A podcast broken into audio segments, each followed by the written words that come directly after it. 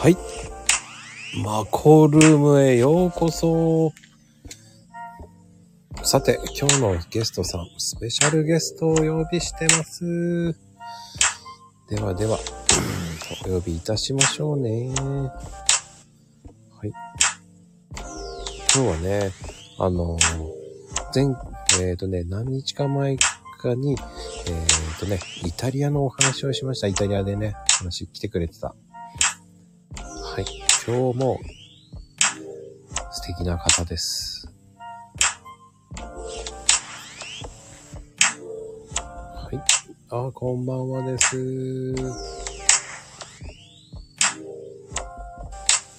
はい、こんばんは。こんばんは。入れてますか？どうも。あ、入れた。入れたかな？あやさん。すいません。あ、もう素敵な声です。あ、ありがとうございます。ちょっと鼻声で申し訳ないんですけれど。いいえ、いいえ、もう素敵な声です。ありがとうございます。いやー、もうね、お話ししたくてしょうがなかったですよ。嬉しいです。ありがとうございます。いやいや、あの、一応ね、あの、みっかまえぐらいに、イタリア在住の知り合いを呼んだんですね。おー。うん。まあ、イタリアの南で、ちょっとシェフしてる人なんですけど。あ、なるほど。うん。南いいですよね。ねいいですよね、とか言って。だって、あやさんは南の南じゃないんですか？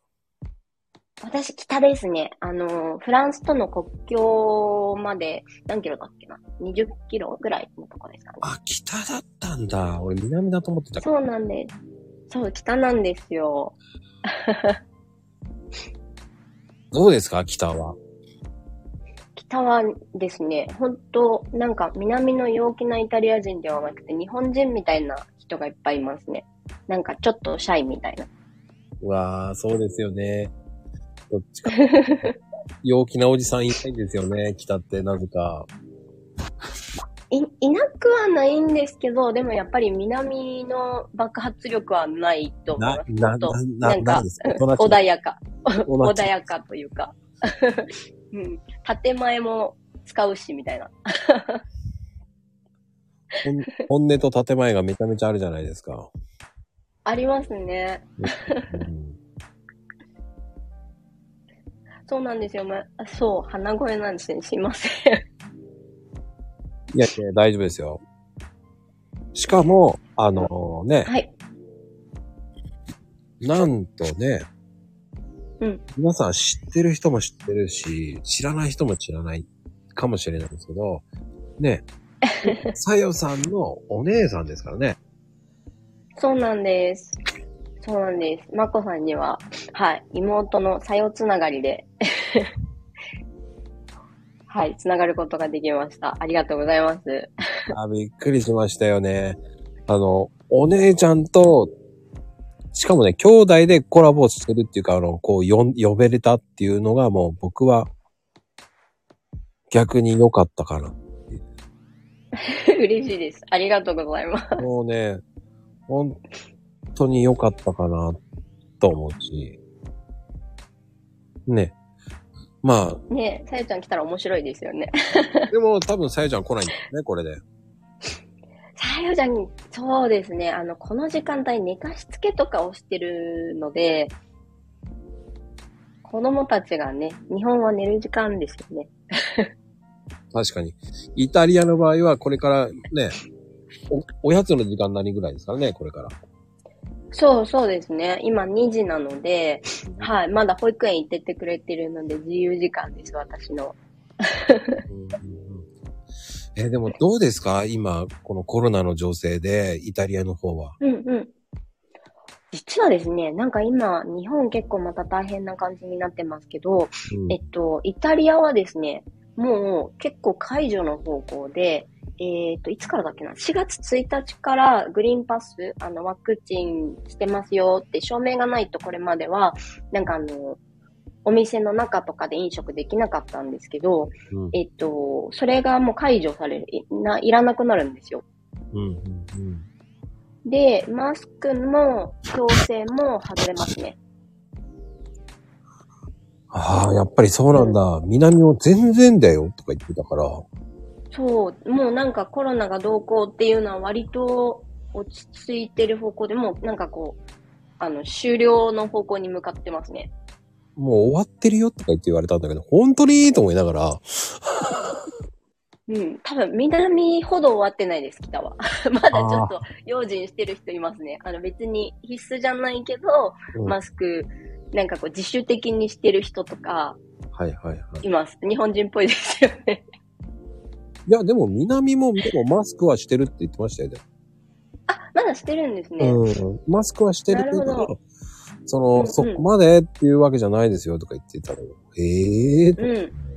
うん。もう一時期の感じはないですね。やっぱり、あの、痛い目見たじゃないですか。たくさん、その、周りの人死んじゃったりとかもたくさんあったし、うん、なので、あの、ね、いきなりゼロには戻んないんですけど、解除されたところで。うん、だって、うん、イタリアすごかったですからね、一時期。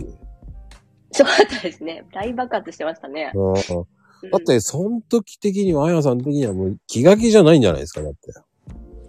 本当にそうですね。なんかにじゅうにんぐらい多分いち、にねんで亡くなっちゃって、周りでも。おーおー。うん、あの、高齢者の方が比較的、あの、知り合いとか多かったっていうのもあるんですけど、うん、本当身近で知ってる人が結構亡くなりましたね。ああ、やっぱり。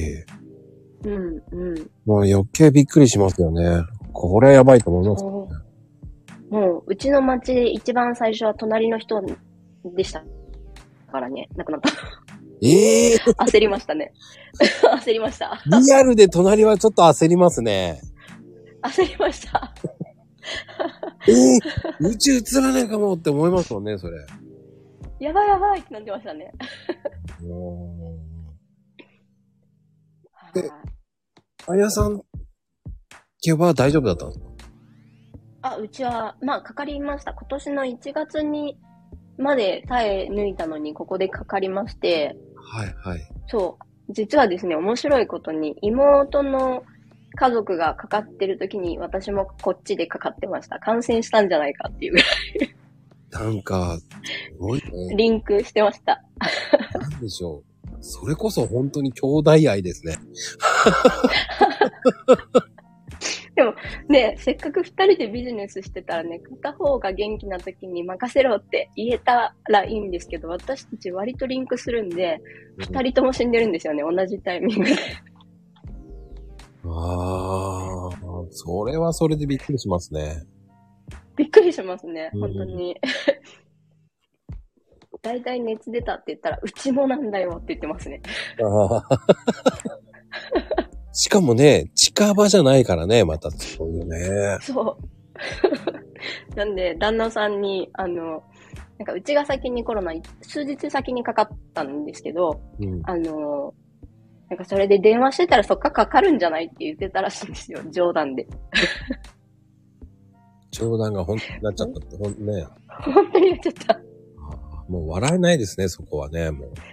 笑えないですよね、笑ってますけど。うんまあね、でも今本当にその、ね、あ、道彦さんは今ちょっと現在進行形なんですね。わー、大変だ。うん、大変だ。ねえ、もうしんどいですもんね。うん。大丈夫なのかなっていうね、聞きに来てて、ね、あるけど。本当ですよね。ね大丈夫なのって本当にと思うんですけど。うん。うんねえ、でも、どうです？やっぱり、かかって、イタリアの場合って病院とかどう大丈夫だったんですか？えっと、基本的には、あの、うちの場合も結局軽症なんで自宅療養ですね。ああ、でも。うん、もう自宅隔離出ないでくださいっていうやつですね。はいはいはい。うん。自宅隔離で済んだんですね、じゃあ。そうですね。なので、あの、激しいことにはならなかったのでよかったなとは、うん、思いますけど。うん、ね、本当に、でも、最初の頃より、私たちがかかったのもこのラストの方じゃないですか。いちがつなんで、緩かったんですよね。最初の頃、もう陰性にならないと本当、あのー、今オミクロンとかじゃないですか。軽いじゃないですか。はい、はい。初、初回の頃って、なんかもっと激しいというか強いやつだったんですよね、ウイルス自体が。だからなかなか抜けなくて、一番最初のこの一波でかかった親戚が近くにいるんですけど、よんかげつぐらい自宅療養してましたね。陰性にならなくて。ああ、そういうこともあるんですね。うんうんうん。なんで、多分日本も、あの、最、初期にかかった人たちの方が長かったんじゃないですかね、多分。うん、後遺症みたいなやつも、症状自体もですね、かかってる時の。うん。逆に言うと、イタリアの場合って、あの、はい。薬で治せって言うじゃないですか。ああ、そうですね。うん、あの、うん、病院は行くと高いからって言われるんですよね。ああ、そうですね。あと、基本的にはやっぱり、北でもそうなんですけど、うん、結局、旧行っても結構時間かかるんですよね。ただなのも あ, あるんだと思うんですけど、うん。だから、なんか極力、その、もう薬で治せるものだったらわざわざウイルスがいっぱいあるところに行かない方がいいよっていうのはよく言われますね。その、コロナに関わらず。あの、日本の病院もありますからね。日本が、日本人がやってる病院ってありますからね。ね、ミラノとか多分そっちの方なんですよね。うち、うちの県、えっと、さんにん ?よにんか。よにんしかいないんですよ。日本人。あれ？あやさんのところってトレンティーノとかそっちの方じゃなかったっけ？いや、えー、っとですね、ピエモンテのクーネオっていうとこなんですけど、はい、あ、ここはよにんぐらいしかいなくて、トリノに行くとせんにんぐらいとかいるんですよ、日本で。はあ、で、日本人学校もあるんですよ。はいはい、はい。はい、あ、こっちはないので、あの、日本人がそういう、あの、の作っても絶対商売にならないってやつです。いや、わかんないじゃないですか。イタリア人が来る感じですか？日本語でお願いします。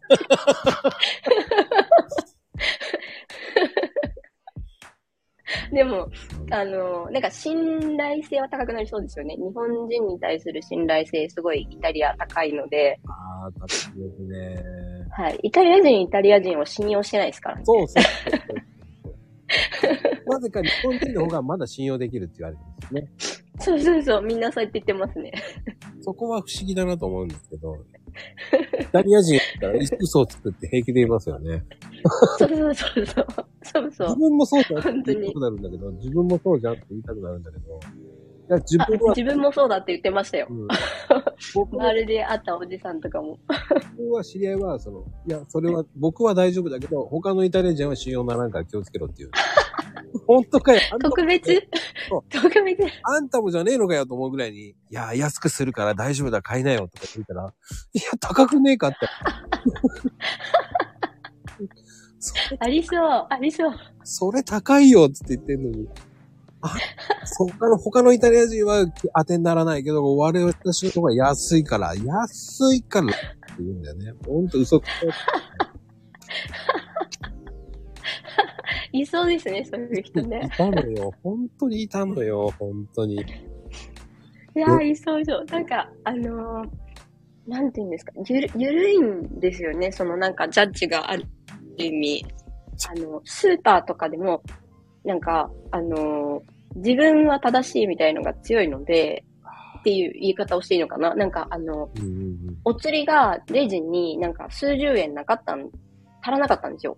うん、あの数十円払うお釣りがなかったら普通日本だとスーパーなんで、あの、どうか取り行くじゃないですか、他のレジとかに、うん、か少なくともこの事務所とかに絶対あるじゃないですか、うん、でもあ数十円これちょっと今ここにないからさ、あのごめんねって言われるんですよ。ごめんねってっていう。じゃあなんか買ってもいいかって言えばいいのに、ね、言うしかないからね。それもね、ないんですよ。そういう選択肢くれなくて、ごめんねっていう選択肢だけが与えられるんですよ。あ、まあね、あるあるだね。海外はよくある。これ、これはちょっと私は一番最初衝撃的でした。そのコンビニで学生時代バイトしてた時にいちえん足らないとそのいちえんどっか落ちてんじゃないかと思ってめっちゃ探すじゃないですか。うん、それこそじゅっぷんでも探したりとか、なんかこうぴったり合わせるじゃないですか、レジ交換するときって、うん。それ絶対困るやつじゃないのかって思ってましたけど、いいんだ、いいんだってずっと思ってました。えっとね、日本の銀行もいちえんだったら閉まらないんですよ。ですよね。うん、ですよね。うん、でも、えー、海外はそんなこともあるさで終わりなんですよ。そうなんですよ。うん、本当に私日本で働いてた時、購買部にずっと購買にいたので、その取引先さんから、うん、それこそ月にいっせんまん以上の取引してたとこなのに、うん、じゅうえんが多くあの振り込まれたので、あの戻す手続きさせてくださいっていう電話かかってきたことあって本当にじゅうえん以上かかるんだけどな、それをやるのにって思ってでも無理なんですって言ってましたねいやそうなんですよね。日本人の場合それでねやりますからね。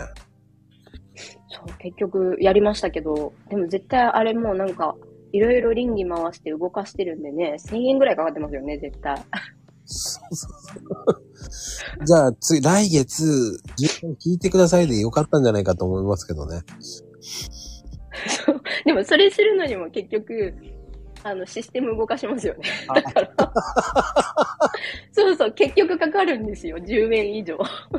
うん、確かに。そう、私が納得いかないんですっていう、その、その方のために。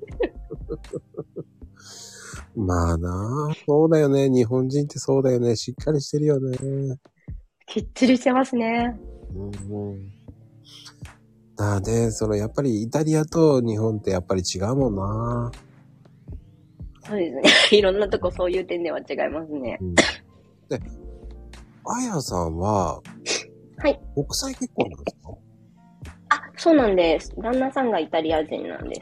ああ、だ日本で知り合ってイタリアに帰ったって。はい。そうです、そうです。日本に出張に来てたんですね。なんで、よねんぐらい遠距離してましたね。ああ、どうでした遠距離。僕も遠距離してたんですけど。おー。うん。遠距離、疲れますね。やっぱあの便利なところは便利です。なんかこの毎週その恋人のために開けなきゃいけないことはないじゃないですか。自由に自分の好きなことできるので、そういう意味ではなんか遠距離も楽は楽なんですけど、うんうんうん、でも一方でやっぱり会いたい時に会えないし、うん、なんかしんどいなと思って、もうなんか結婚すればそれは解消されるからどっちかが移動するしかないねみたいなところで移住することになりましたね。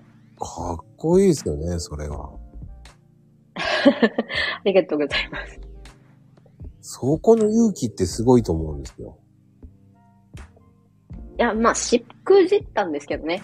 あの、なんとかなると思って、うん、英語で使って仕事したり、ヨーロッパに出張も来てたんで、いけるだろうって踏んだんですけど、うんうんうん、あの、イタリアって、うん、あの、地方の方に行くと、地方の言葉じゃないですか。実は結構イタリア語と違って、うん、通じないんですよね。なので、うん、まず就職すぐできると思ってたらできなくて、うん、で子供ができたらなおさらそのハードルが上がっちゃって、うん、それでちょっとキャリアを諦めてどうしようかなってなってる時にあのお家でできる仕事を探してブログになったんですよね。なので、うん、あの挫折した結果こうなったって感じです。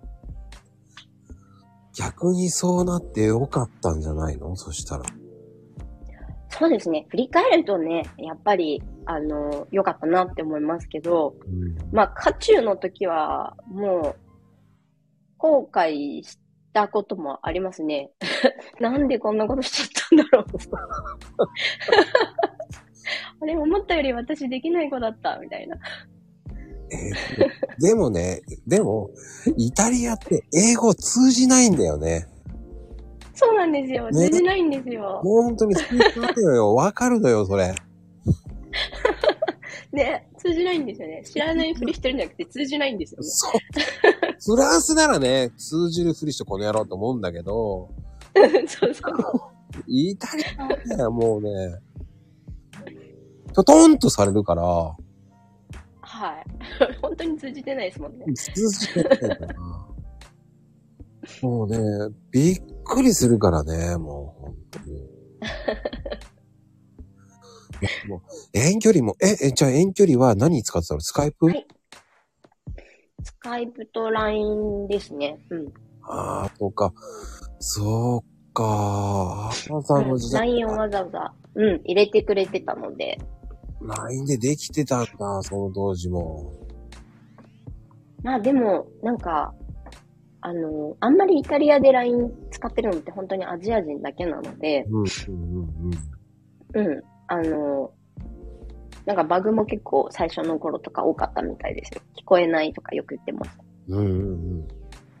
だ僕はスカイプだったんですよね。ああ、え、ど、どこと、んだったんですか、マコさんは。え、ヨーロッパ。日本と？あ、ヨーロッパですか。うん、ああ、なるほど。ヨーロッパだとどうしても時差がありますから、そこも大変ですよね。で、たまに顔が止まってるのね。そうそうそう、わかります。音声はね、動くけど、聞こえるけど。はーい、どうもーとか言いながら手振ってるのが手がこう止まって、ピロロロロンってなってたりさ、あの、わかるかな？わかります、わかります。なんかちょうど絶妙なポイントで止まるから、なんか半目とか。しかもこれ、こんな状態で止まってほしくないなっていうね。ありますね。めっちゃ上がります。もう、もうね、なんだろう。変顔になってるわけですよ。わかります。向こうはケタケタ笑ってるわけなんですよ。知らんがなと思いながら、止まってるというかに、面白いねーとかなんか言われながら、くっそーって言いながら、何にも言ってない。あ、わか、これやっぱスカイプあるあるですよね。あるあるですね。わかります、めちゃくちゃ。やっぱりね、それプラス僕はだから電話をしてたんで、スカイプ、だすごいスカイプとちょっとその、ギリギリな時代だったんで。うーん、いつ頃だったんですか ?じゅうさん、よねん、じゅうさん、よねんまえかな。うーん。うん。あ、じゃあでも時期的にはちょっと早いぐらいかな。私がこっちに来たのが、もうすぐろくねん、ななねんとかで、うん、えっと、よねんかんだったんで、じゅういちねんまえぐらいですね、私がちょうど。そのぐらいからスカイプ使って、うん、その、その人と遠距離恋愛始めたのがじゅういちねんまえぐらいですね。うんうんうん。にねんぐらい前だね。うんうん。でもその当時のにねんは結構技術違いますもんね。クオリティ違いますね。とっても違う。力がこもってる。本当大変だったもん。パソコンにその時間に合わせないといけないから怒られたから、ね。わかります、わかります。なんでいないって言われたってさ、そんな、そんな時間に帰ってこれるわけねえじゃんと思いながらね。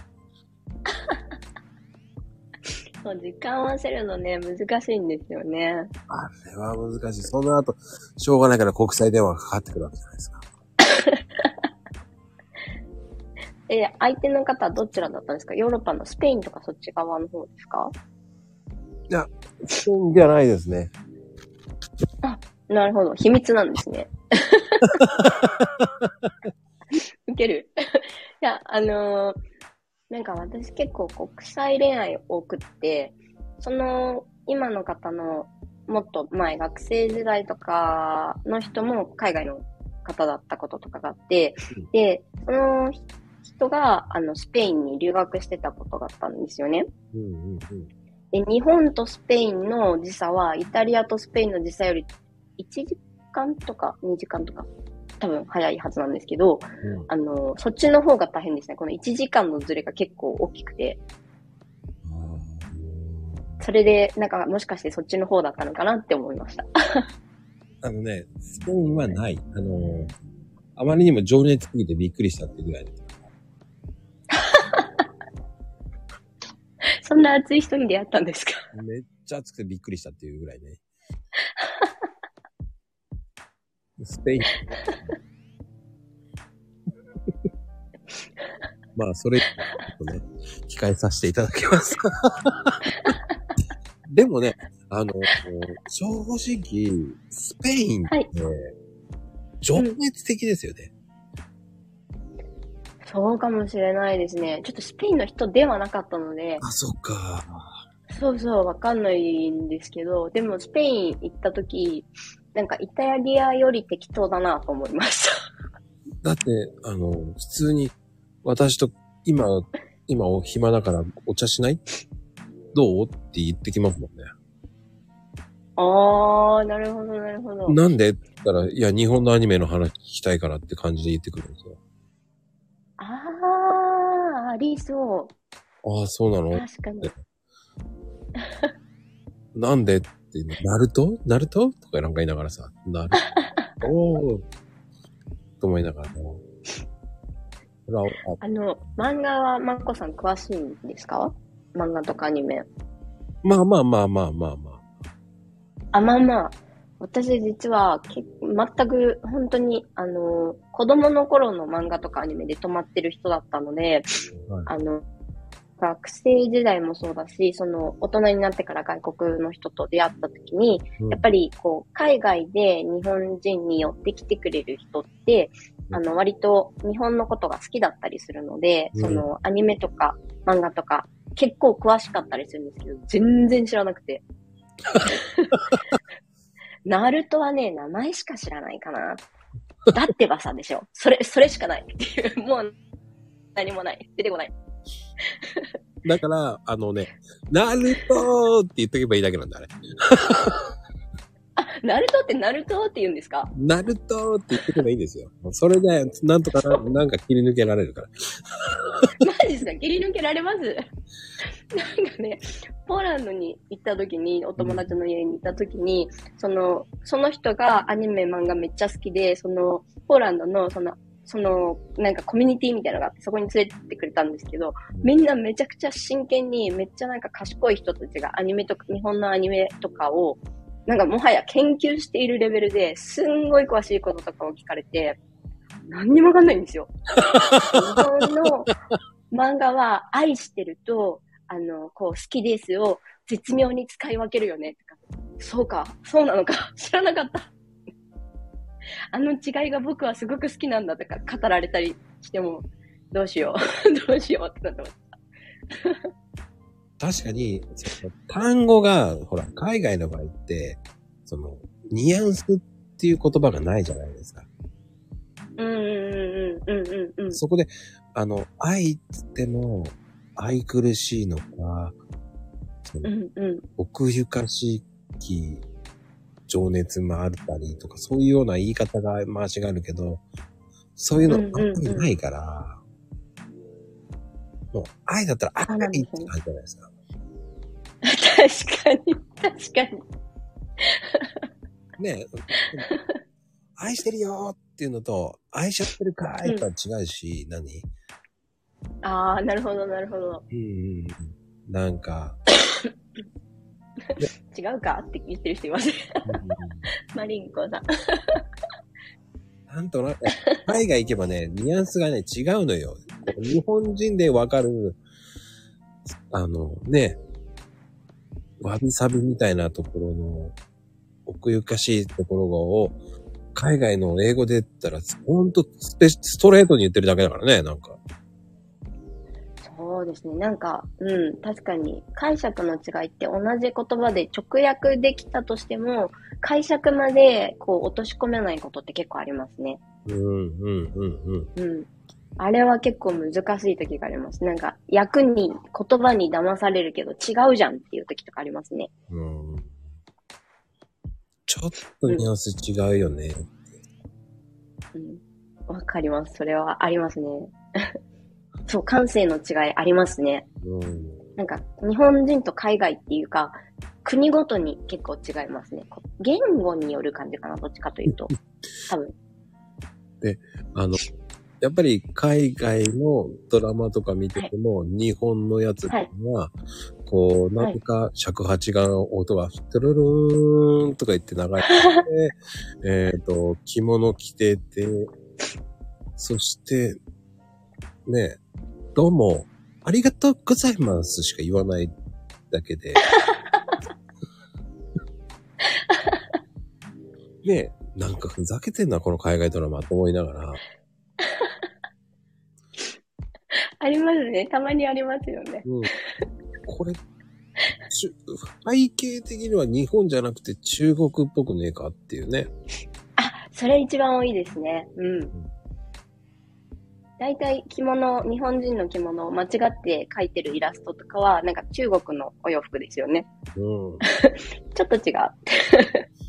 惜しいんだよね。残念、ね。うん。そ、すごい残念な、絶妙に残念なとこ行くんですよね。そうそうそうここが違ったらダメだな、みたいな。分かってくれてる人がいる。もうね、本当に見てて惜しいんだよね。何でしたっけ、あの、さゆりでしたっけ、なんか、芸者さんの、あの、海外の人が描いた芸者さんかなんかの、映画、もうずーっと昔のやつなんですけど、あれが、なんか京都の、なんかこう、神社かなんかで、タンタンとかってこう、パンパンってして、こう、拝んだ、後ろで、寺の鐘の音がボーンってなるみたいな。あれは、なんかカナダ人の日本大好きな人がめっちゃ突っ込んでました。あれないよねって。なんで神社でお寺の音しないよねって言ってました。詳しいな。それ私スルーして気づかなかったよってなったことありました。うんだね、僕もだからそのやっぱりタトゥーとかもほんと間違ってる人いっぱいいるし前も話したんだけど中田っていうの田中って書いた時に俺どうしようと思って残念すぎるよそれひっくり返っただけだけど残念すぎますねねえ中田中田とか言ってんだけど田中だよそれ田中と思いながらそれを腕にかけて見せるわけですよ、僕に。漢字は面白いの結構ありましたよね。あの、チェコ行った時に、うん、真っ赤なボクサーパンツ売ってたんですけど、うんうん、そこに、あの、サイドみたいなところに、あの、シルバーの文字かゴールドの文字で、銀が最強って書いてあって、なんかある意味最強なんだけど、これ、わかってやってんのかな面白いパンツを見つけたことがあります。あのでそれをかっこいいって言って買ってる人も見たのでそっかって思って遠目で見てました。いやでもねそれってやっぱり日本人が T シャツ買って意味も知らずに買ってるのと一緒じゃないですか、うんうん、そうそうそうそうなんですよそうなんですよ、うん、海外でもやっぱりねあの本当にボケナスって書いてある、ひらがなでボケナスって書いてあるやつがかっこいいんだよねってか、ね、その T シャツ着てる人いた時にびっくりしたからね、僕は。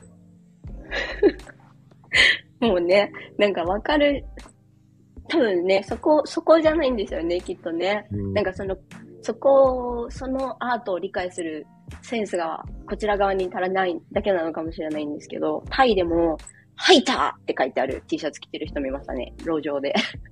ハイターって書いてあった。ハイターって書いてあった。といやね、そういう、あのね、カタカナが人気あるんですよ。あ、そうなんだ。うん、知らなかったです。あのね、あのね、海外とかでサインするなら、えっとね、漢字は真似しやすいんだけど、カタカナって真似しづらいんで、うん、サインするときはカタカナでサインするといいってね。ええー、知らなかったです。うん、そうなんだ。サインって真似だ。そう。だからね、それに憧れちゃうんですよね。だからカタカナって人気なんですよ。ええー、知らなかった。あ、でも外来語は難しいとはよく言いますよね。日本語勉強してる外国人も。うんうんうん。なんだっけ、なんか、こう、デザイナーって覚えられなかったってすごい言ってる香港の方がいて、うんうん、だってデザイナーじゃないじゃん、これ英語じゃないしってでもさ、デザイナーって言うでしょって、どこがデザイナーなのってずーっとずーっと言ってたことを覚えてます。うん、それはね、突っ込んじゃダメだよ、そこに疑問を持っちゃダメなんだよって言ってたことあります。だってあのね、あのファミレスだってさ、ジョナサンつってジョナタンじゃないですか、ね、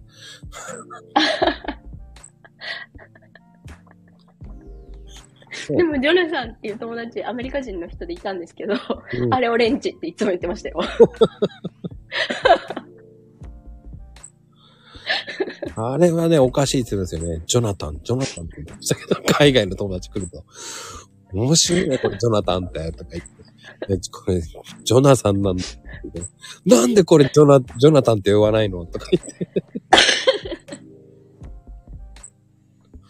やっぱりね、あの、外国語を持ってきて使うって結構面白いんですね。こう、中途半端に持ってきちゃうっていうか。そうなんですよ。だから、その辺がね、結構、うん、その皆さん知らないとね、あの海外はもう面白いですよね。確かにね、結構面白いこと、だいたいね、寿司屋さんとかトノとか書いてありますもんね。うん、うん、面白いよね。だからこそその日本ではないその海外の楽しみってありますよね。うんうんうんうん、そうですね。うんイタリアの文化慣れてきました？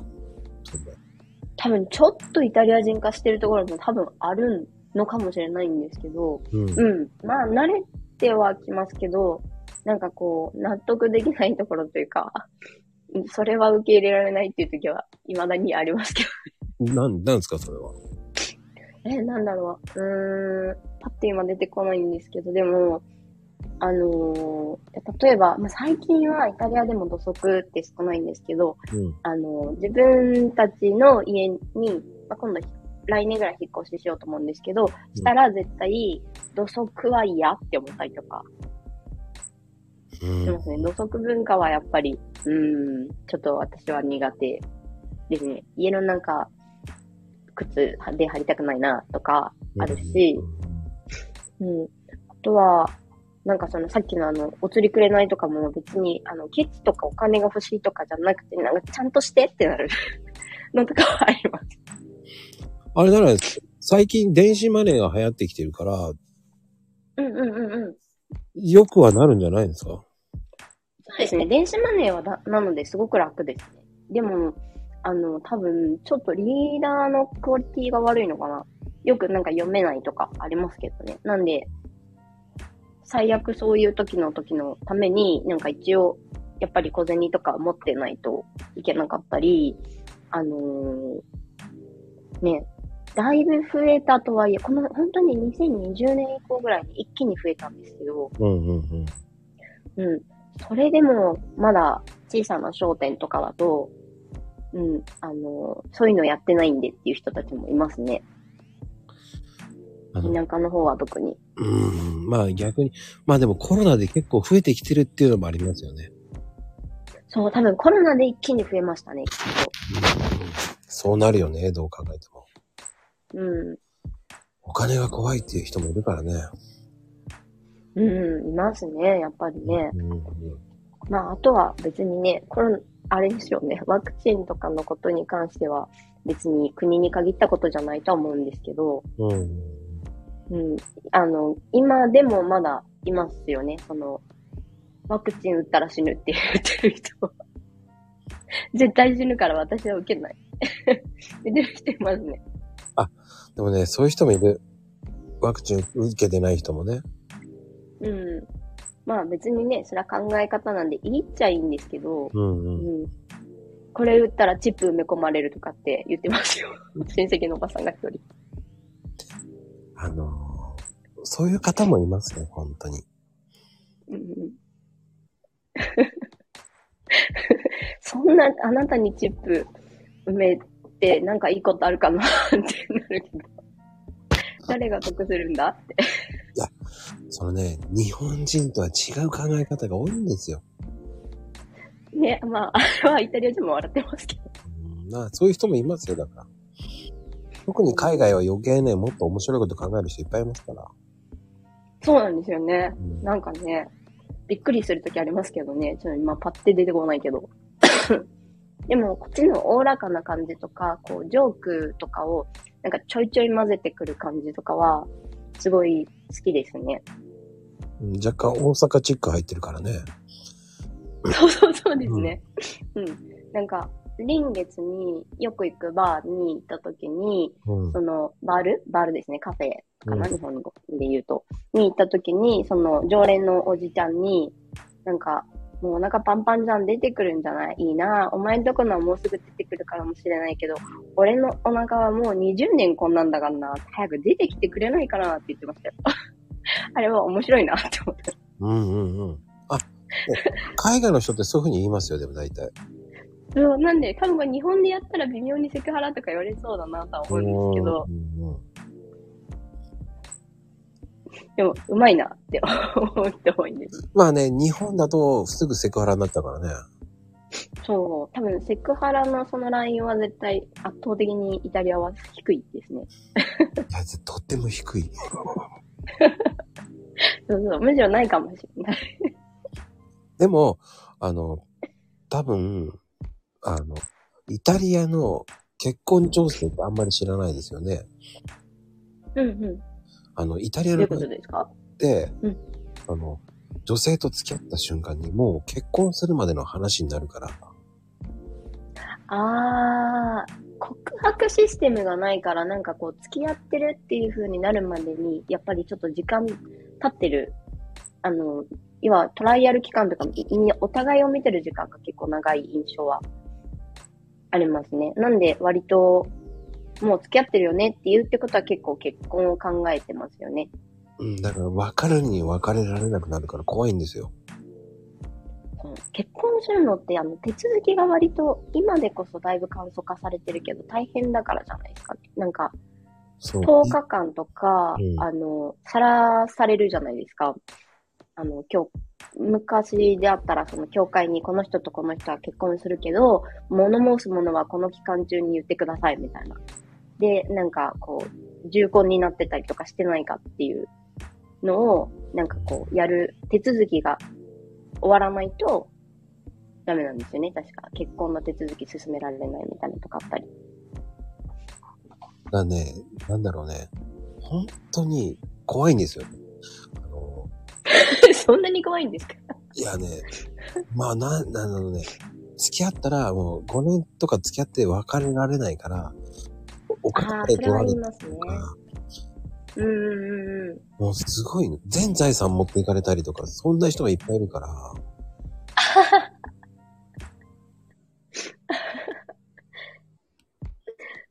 確かに。結婚もしてないのに付き合ってて、それでお金持っていかれるの？って言ったら持っていかれるって言うから。すごいですね。怖い国と思いながら。もうそれを聞いてるから余計怖いのにね、いけないの。いあの、女性にはいけなかったわけだから。ああ、なるほど。ちょっといい感じになったけど、怖い怖い怖い怖いと思いながら。そうか、こう、確かにね、怖いかもしれないですね。それは怖いと思って、お金まで取られるの絶対無理無理無理と思いながら。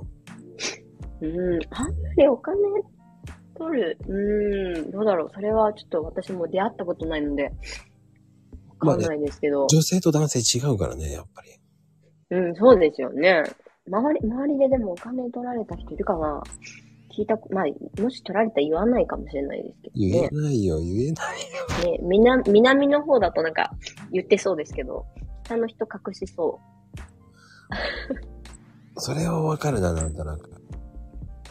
うん、プライドが高いっていう言い方をすると多分分かりやすいと思うんですけどうんうんうんうんそうね、うん、まあ離婚言うてもイタリアも多いですけどね、うん、そこそこ。まあ、どうですか、あやさん的には日本の料理恋しくならないですか？もうめちゃくちゃ恋しいです。もう本当にさんねんぐらいた帰ってないので、うんうんうん、もう、も限界なんで帰りたいですね。帰ったら何食べたいですか？焼肉か、いや、すき焼きの方が食べたいですね。すき焼き食べたい。リアルすぎる。すき焼きが食べたい。そっか、すき焼きはないもんな。あの、すき焼きの、なんか焼肉はかろうじて、なんか焼肉のタレがないだけで、やっぱりバーベキューってあるじゃないですか。うん、豪快なやつが、うん。でも、すき焼きはないですね。あれはできない、こっちでは。材料もないし。あれさよちゃんに送ってもらえばいいじゃん、タレを。いや、タレじゃなくて、あの、白菜とか、なんかキノコとか、白滝とか、ああいうのが欲しいんですよ。白菜植えればいいんじゃないの？あ、なるほど。あ、ちょっとそれ考えなかったです。た、な、なるかな？なるのかな？金安さんいるからな。なるの？どう、どうなんですかね。北海道と、あの、緯度が同じぐらいなんで、北海道で育てられるやつは育てられるんじゃないかと、勝手に思ってますけど、ただ、うん、土の要素があるよって言われたらわかんないです。ああ、こういう時に限って金安さんいねえのか。もう、いれば、わか、よぎょぎょぎょって言ってね、もうね、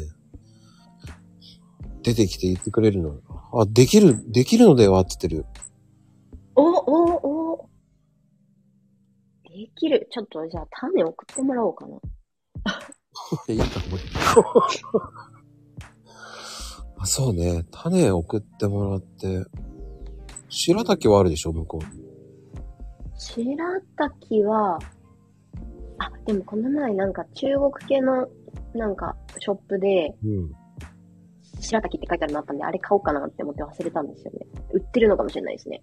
まあ、白滝なかったらマロニーちゃんとかね。マロニーちゃんは逆にないですね。ないか。逆にない。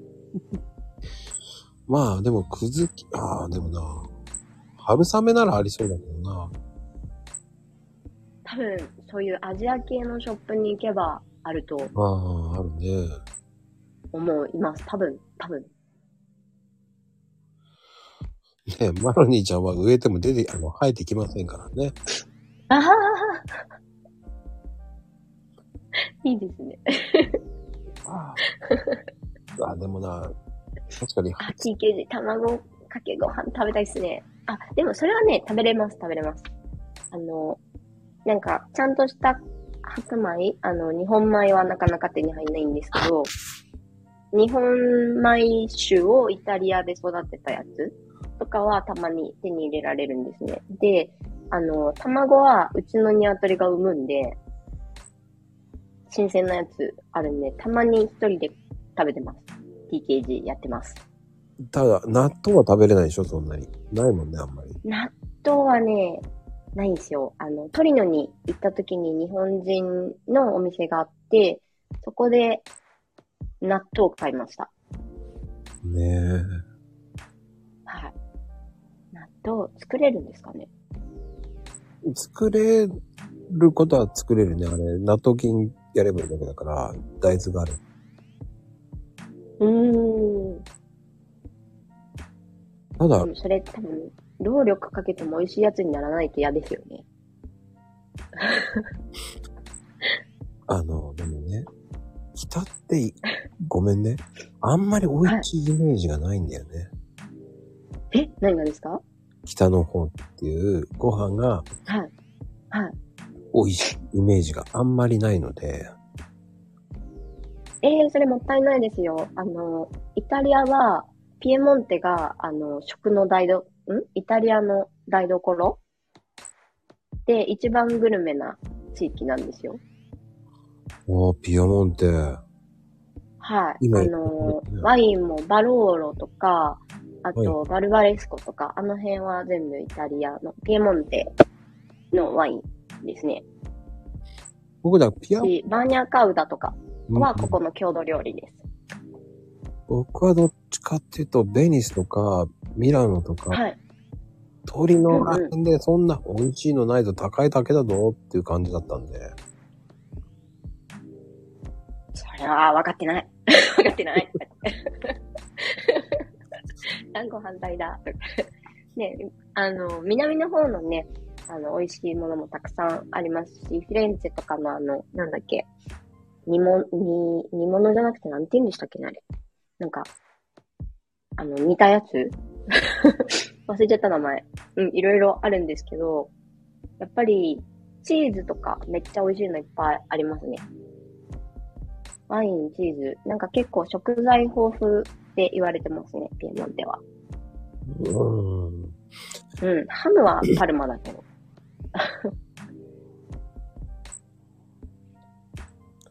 なんか僕的にはそんなに美味しいイメージなんですよね。あの、出てくる。ちょっと来てください。来てください。肉。あの、もう一人のところに会いに行くから、その時に行く。はい。あやさんに。ぜひ。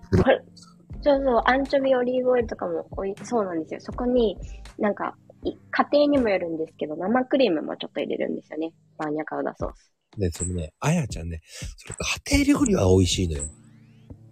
はいはい。レストランはあんまり美味しくないのよ。高いだけで。ええー、そんなことないですよ。ちょ、行くとこ間違ってますって。納得しない。よし。食べかけないか。僕的には合わなかったのかなと思いながら。ミラノそんな美味しいのなかったっすよね。ミラノはね、そんなに美味しいの私もなかったです。でしょほら。うん。でも、だからそっちじゃダメなんです。ピエモンテの方に来てくださいよ。いや、って言ってないから俺分かってないんだな、多分。そうですよ。ちょっとピエモンテとミラノ全然違いますから。ね、こういうとこはイタリア人っぽくなったと思いませんか？だって頑固だよね。まあ、フィレンツェとか、あの、あの、シエナとかは、はい、そこまで美味しくないなぁ。いや、そう、行くとこは間違ってる。違う、そこじゃない。でも、あの、トスカーナの方だったらワインとかは美味しいと思いますよ。トスカーナワインも美味しいし、オリーブオイルもあの辺美味しいですからね。オリーブオイルは美味しいと思った。うんうん。香りがすごく豊かで。そうそうなんですよ。うんうん、オリーブはあの辺がやっぱり美味しいと思います、一番。うん、でもやっぱりこう、合うか合わないかってあるからね、いろんな人が。まあ確かに。それは間違いないですね。まあ僕的にはほら、バチカンに行きたい。あー、ローマの隣ですね。そうそうそう。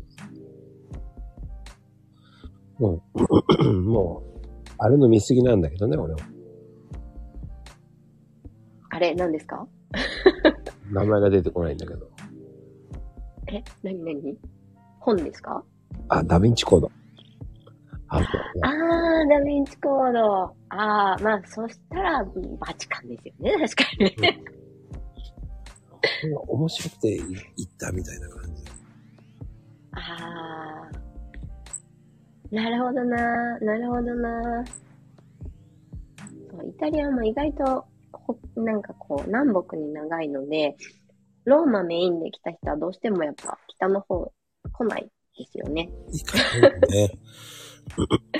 うん、行ったところミラノですよね。トリノの方まで来る人はなかなか通な人だと思います。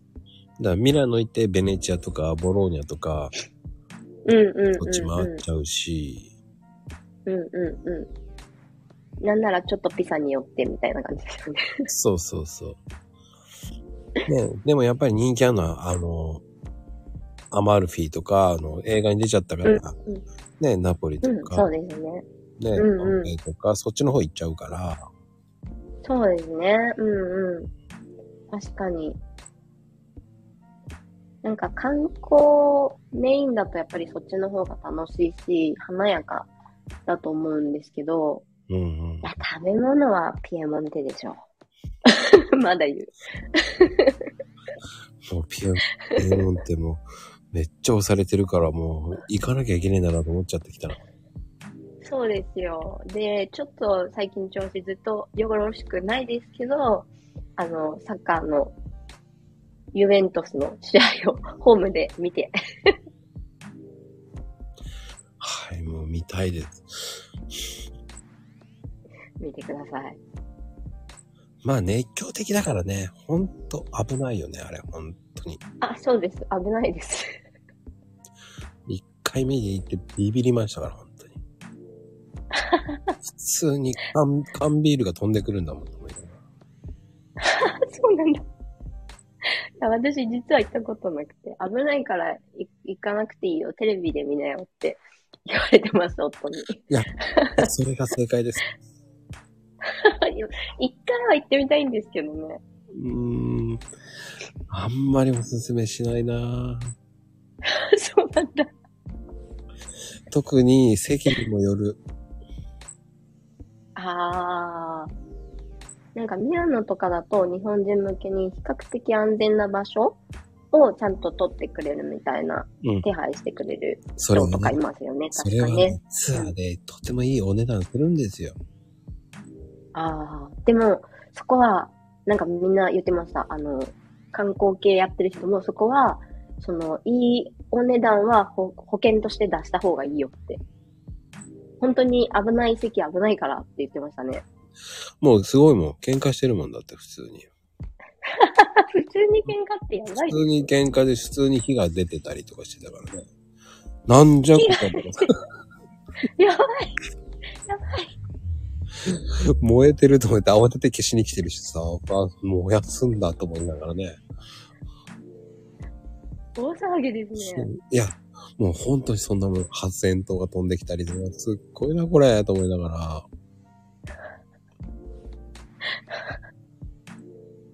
やばい。でも本当にあの行ったことある人たちはみんなやっぱ声揃えて進めないって言いますね。現地の人もうん、うん、一回行けばいいと思った僕。怖えと思った。しかもこうそんなにこう高い席じゃないからいいよ安いとこで本当にって言われたんだよ逆に。そうそうそう。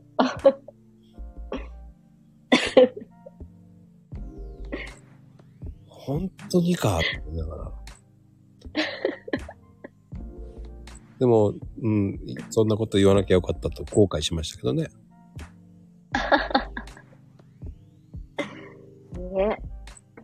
でもまあ、そっか、好きな人やっぱ多いですね、イタリアは。うん。現地の人も。熱狂的なファンが多すぎですよ。ね、なんか、あの、バールの常連さんで、仲のいいおじさんが一人、すごいユベンティーノがいるんですけど、うん。うん、あの、さ、試合負けた後とかは、もうなんか一週間ぐらいずっとプリプリしてます。長いな、引きずるな、みたいな。いや、あれね、皆さん引きずるらしいですよ、イタリアの方は。ね。うん。言ってました、本当に。ね、仕事がもう手につかないって、本当にしてないよ、こいつ仕事って、別の人たちが言ってました。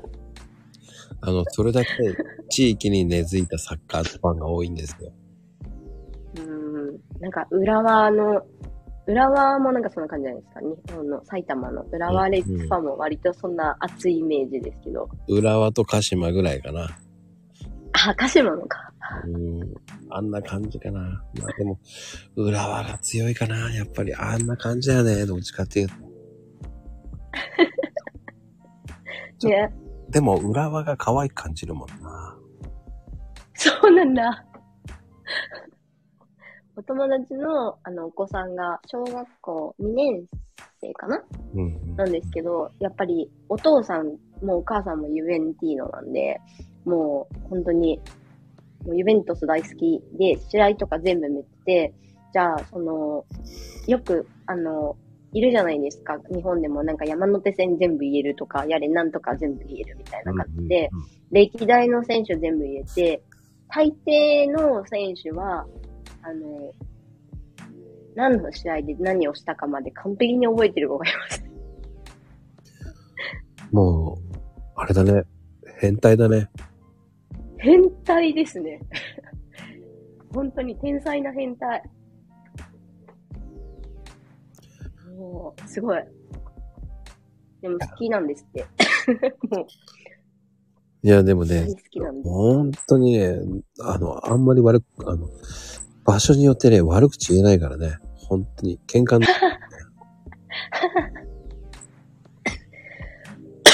うん、ほんと怖いだから、うん、だ僕的にはいいイメージないんです本当に。ええー、じゃあちょっとサッカーの話はやめときましょう。まあね、ジャイアンのイメージが悪くなっちゃう。まあね、でもそのどうですか、はい、そういう、はい、えー、まああやさん的にはそのね、うんうん、やってきて、はい。ね、ブログ、どうですか、本当に。んどうどうざっくりきました。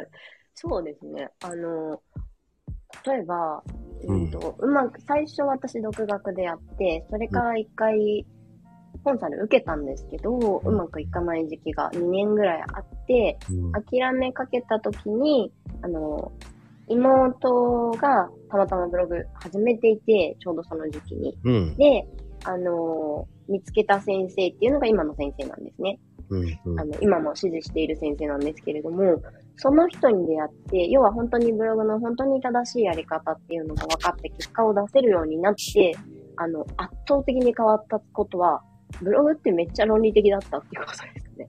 すごいロジックに基づいてやっていて、逆にこう、ずっとふわふわやってた時っていうか、まあ必死にやってたんですけど、でも必死でこう、なんだろう。うーん、そうですね。仕組みでやってるか、努力でやってるかの違いで、結果って全然違うなっていうのは思いました。なんかやっぱり努力って、うん、だけで、その論理のない努力、戦略のない努力でやっちゃうと、あの、やり散らかすんですよね。ああ、なんかわかる。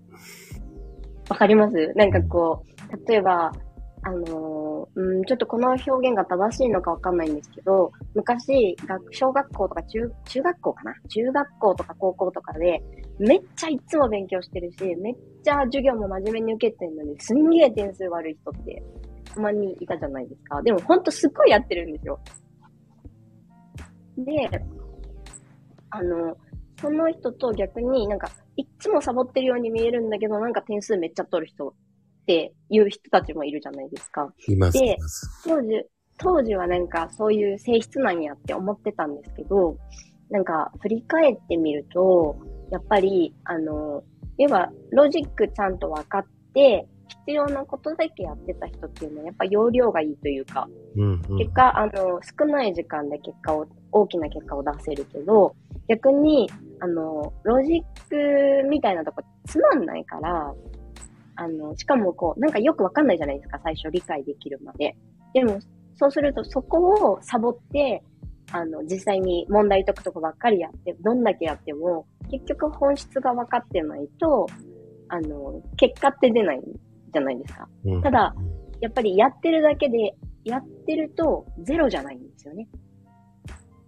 確かに。そこがなんか落とし穴で、ゼロじゃないから、これを続けてれば、いつかひゃくてんにたどり着けるとか、いつか、例えば、まあブログで言うと月じゅうまんとかにもたどり着けるって思ってやっちゃうんですけど、なんか、やっちゃうと、うん、あの、なんかこう、いちがにとか、いちがさんとかにはなるんですよ。じゅうとかぐらいまで行ったりするんですけど、うん、でも、あのー、そのやり方だと、ほんと多分一生かかっちゃうんですよね。じゅう、あの、じゅうまんとかいくのに。なんで、それをやってた頃と、それがやり散らかすっていうことで、じゃなくて本当に、あの、一個ずつ積み木を積み上げるみたいに、うんと、うん、要はちゃんと論理を分かって、その必要なことをこうやっていくっていうのは本当に積み上げるっていうことで、それがその報われる努力と報われない努力の圧倒的な違いだなっていうのを思いました。これがなんかブログやって世界の見方が変わった点ですね。熱い熱く語るいやでもね、それはすごいと思う。だってあのブログってさ、その文章も長いし、はい、途中で飽きてくるのね、僕は。わかります、わかります。あれ、あのこっからもうここで終わらせたいんだけど、まあ全然まだ隙間があるぞ。隙間がある。ねえ、埋められないっていうさ。ああ、なるほど。そうですね。なんかそれもそのそれもね、たまにあって、そのなんだろう、うーん、いらないこと書く必要ないんですよ、ブログって本当に。でも、うん、あの入れなきゃいけない要素が分かってないのに文字数を埋めようとするとそうなるんですよね。とりあえず入れてみる、とりあえずなんかねじり込んでみるって。でもそうするとボリュームだけは増えても結局必要な要素が足りてないと、あの読まれる、たくさん読まれるブログとか稼げるブログにならないので、あの本当にそれもさっきのと同じで、結局やらなくていいことをめっちゃやっちゃう。で、やるべきことを落としちゃうので、なんか努力が報われなくなっちゃうんですけど、うんと必要な要素さえ揃ってちゃんと揃ってれば大体こんくらいになるっていうのが、まあ、あの、もちろん、えっと、テーマとか、その何を書いてるかにもよるんですけど、うん。それによってはこんだけで全然上がるっていうのがあって、そうすると、なんか、ライバルのチェックしたときに、なんでこんなペラペラの記事が上がってるんだろうっていう時も多分、たまにあるんですよね。でも、それには実は、やることやってる。うんうん、なんで、あ、これが足りなかったのかっていうのが分かれば、それをやれば、やっぱり勝てるわけなんですね。まあそれが簡単にできることなのか、あの、これを埋めようと思ったらこんだけやんなきゃいけないなっていうのはあるんですね。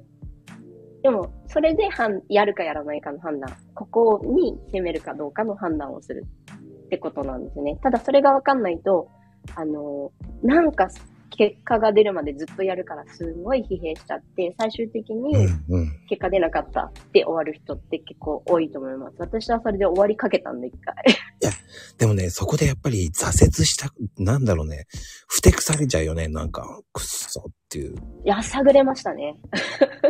うん、ふてくされちゃいます、本当に。もうなんかブログなんてやーだやーだって言いながら、とかってエンターをしたりとかしてました。やっぱりそうだね。そうでもまあまあそこでね、やめそうになった時に結局さよがね、ちょうどブログやらないって言ってきて、 や, やってるしやめようとしてるよっていうところで出会ったんですけど、それでそれやめちゃダメだよ。で今どんな風にやってんのって言われて、こうこうこうでさ、うん、みたいな話をした時に。あ、いやさ、そこにいちゃダメだよ。そこにいたらいつまで経っても結果出ないと思うから。でも、ブログすごいから絶対場所を変えた方がいいよって言われて、変えたんですよ。場所を。教わる人を変えて、うん、うん。まあ結局教わる人を変えて、要は、あのー、そうですね。その、もともと教わった人も別に嘘つきだったわけじゃないんですよ。ある一つの方法で結果を出した自分の実績があって、このやり方で私は結果が出たからやれ、あの、教えますよっていうことをやってらしたんですけど、うん、あの、一つの方法しか教えてない人って割と多いんですよね。で、一つの方法で、それがすごい本質的なものならいいんですけど、うん、あの、その時流行りのテクニックって、パンって結果出たりするんですよ。一発。はあはあ、でも、その条件がなくなるときってあるんですね。ああ、えーと。例えば、まあ、極論言うと、仮にツイッターで、あのー、うん、稼いでますみたいなのがあったとして、ツイッターっていうプラットフォームが廃れちゃった場合、うん、ツイッターで稼ぐ方法っていうのを教えても、もうなんかダメになっちゃったりすることもあり得ると思うんですよ。ちょっと、まあね、あの、誰かをディスるわけとかでは全然なくて、あの、なんか分かれやすかったらいいなと思ってちょっと言ってるだけなんですけど、うん。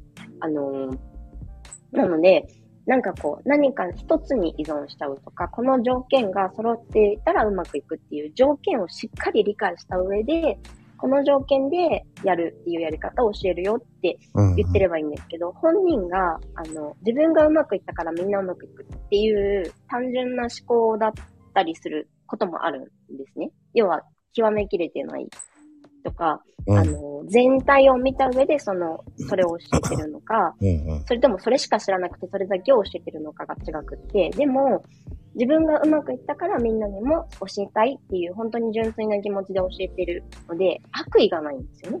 悪意があると大体みんな気づくんですよ。なんか悪そうだなと思って、うん、だから警戒できるんですけど、悪意がないとなんかこう一生懸命教えてくれるんですけど、うん、もうその方法じゃそんなにうまくいかない時代になってた時に本人も分かってないんですね。本人も大体現役そういう人って辞めちゃってたりするので、うんもしそれが現役を続けていたら、これなんかうまくいかないぞって多分実体験で気づいて何か対策打つと思うんで、それをまた襲われるっていうことがあると思うんですけど、過去にうまくいったことだけを教えている場合っていうのは、あの、本人も悪気がないので、うん、あの、頑張れ頑張れって応援してくれるから、応援してくれるから頑張んなきゃってなって、こっちも頑張るんだけど、もうそれじゃ結果出ないよっていう時がありますね。私のパターンはそれだったんですね。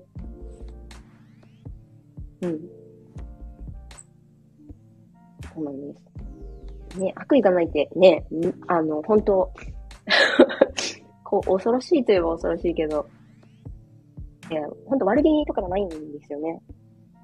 悪くないんですよ。だから本当に。この人別に悪くないし、騙そうとしてるわけでもないし、あれ聞こえてます？そうなんですね。うん、そうなんです。気がつけばね、もういちじかん超えてますよ。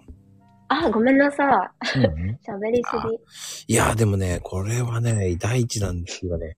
もう次行かなきゃダメだな。これだいにだんもやんなきゃいけねえなっていうぐらいの勢いですね、今日も。すみません、喋りすぎました。調子に乗りました。いや、あのね、全然、その方が面白い。本当ですか？よかった。なんて、あのね、やっぱりブログって奥深いから、うんうん。そこか、そうかっていう、こう、ヒントがあればね、こう、聞いてる人たちも、こう、はい、あ、そっちに、そういう風にやればいいのかなっていうのが、なんとなくわかるじゃないですか。うんうんうんうん。知れる、知ってると知らないで大きいですもんね。確かに。でかいでかい。対談ってね、意外とみんな話さないんですけど、私、本当にね、コミュニティ入ってても思うんですけど、なんかみんなが、うん、あのよく落ちる穴っていくつかいっぱいあるじゃないですか。あれ、うん、ほんと綺麗に全部はまって、苦しんで出てきた人なんですよ。ああ、抜けられない人も多いからね。そう、失敗談めっちゃ、なんでも、多分大抵のブログの失敗談は共感できますね。共感できる体験を持っています。はあ、ので、もしよかったら何でも聞いてください。いやー、なかなかね、そこまでね、こう、失敗して、今は楽しんでますっていうふうに、できないですよ、ほんと。いやー、ね、ほんとに、しくじり先生です。いや、そんなしくじるほどでもないと思いますけど、やっぱりそこまで芯がしっかりしてれば。ああ、そうですね。でも多分一人だったら穴落ちて死んでると思うんですけど、上がれないって言ってると思うんですけど、うん、ね、一人じゃなかったからかな、やっぱり。やっぱね、妹も、ね、いるから、いたし、うんうん。やっぱね、二人で意見出し合えるって大事。しかも、うん、そうなんです。うん。兄弟じゃないですか。言い合えるじゃない。たまに喧嘩してると思われますけどね。普通に会話してるだけなのに。個人的には俺ね、喧嘩してるように見えたね。喧嘩してないですよ、全然。うん。でも、その、仲がいいっていうのはすごくわかる。ありがとうございます。さよちゃんの話聞いてる限りでは、仲いいなぁ。うんうん。だ逆に言うと仲いいと思ってます、自分たちも。逆にさゆちゃんがあの、はい、さやさんをめっちゃ慕ってるっていうのもよくわかる。あ、本当ですか？嬉しい。でも実はめっちゃ慕ってるのは私かもしれないですけどね。いや、実は実はもうお互いにこう、やっぱり、うん、いい感じのね、バランスの取れた、こう、兄弟だなーっていうのがね、今日よ、すごく分かった。あ、本当ですか？嬉しい。うん、だね、この、あやさよって面白いなと思って。面白いってよく言われます。ありがとうございます。うん。だいにだんね。だいさんだん。だいさんだんで兄弟対決だね。対決するんですか？いや、兄弟でふたりと俺が戦うっていうか、あの、話を聞くっていうね、この。面白そうですね。うん。ちょっと、ね、面白姉妹で出演。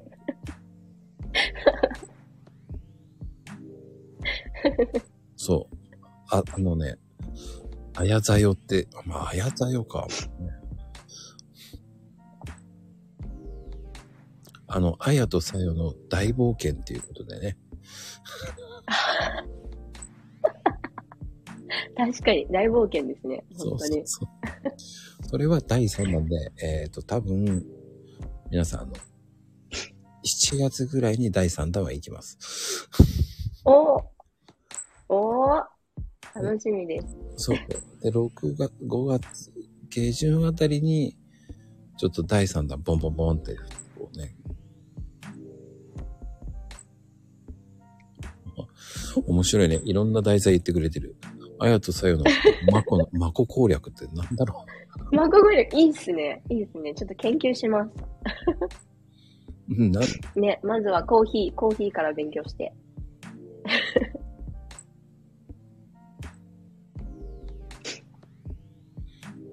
二人ならできる。よーし、頑張るぞ。うん、おー。あ、今回だいにだんじゃないですよ。違いますよ。あの、うん、あのね、あやさんは次だいにだんやって、だいさんだんが兄弟対決っていう、兄弟のね。ああ、そういうことなんですね。そうそう。おーとか言ってたのに、分かってなかった。うん、まあね、でもね、すごく今日も、いやー、なんかしなきゃ延長しちゃった。すっげー面白かった。すいません。時間見るの忘れてました。いや、いいのいいのいいの。全然いいのいいのいいの。面白かったですよ、本当に今日もね。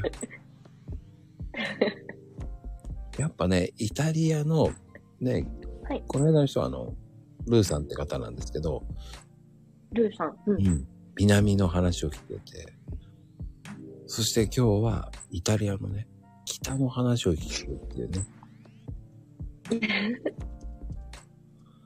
いやね、イタリアの話が聞けたっていうのは良かったと思います。ありがとうございます。はい、ではでは、今日はね、皆さん、今日はありがとうございました、本当に。ありがとうございました。ね、すいません、拙いお話で。いや、もう今日はもうね、スペシャルの素敵な、ね、あやさんでした。ありがとうございました。ありがとうございました。お世話になりました。ではでは、お刺身。いっぱい来てる。おー、いっぱい来てる。はい、おやすみカフェオレですね。おやすみカフェオレ。寝れなくなりそうですが、カフェインで。はい。ではでは、おやすみなさーい。